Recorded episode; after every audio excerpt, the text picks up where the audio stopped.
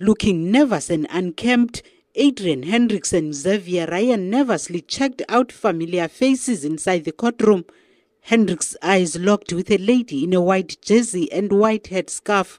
Tears rolled down her eyes. We later learned that it is his grandmother Estherine who raised him. She says both Hendricks' parents had died when he was still very young.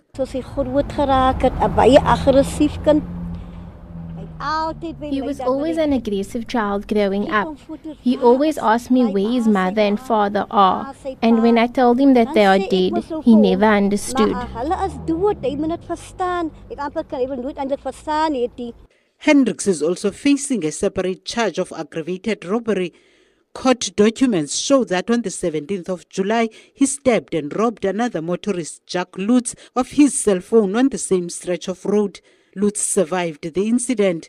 Recently, there have been several reported incidents of motorists being targeted by criminals on the N2 near Cape Town. Many motorists say rocks were thrown at their cars, windows smashed, and tires damaged because of spikes on the road.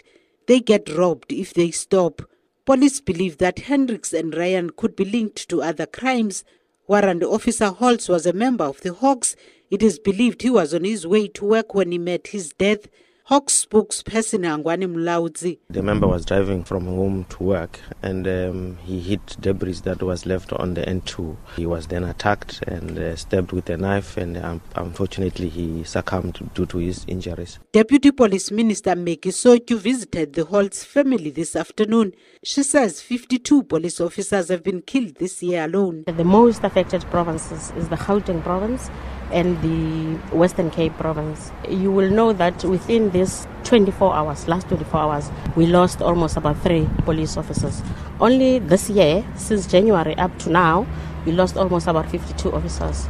It's too much. It's too much. Sotyu appealed for meaningful partnerships with the communities to fight crime. The Somerset West Magistrates Court postponed the case to next Friday to allow the accused time to apply for legal aid. The state has already indicated that it will oppose bail.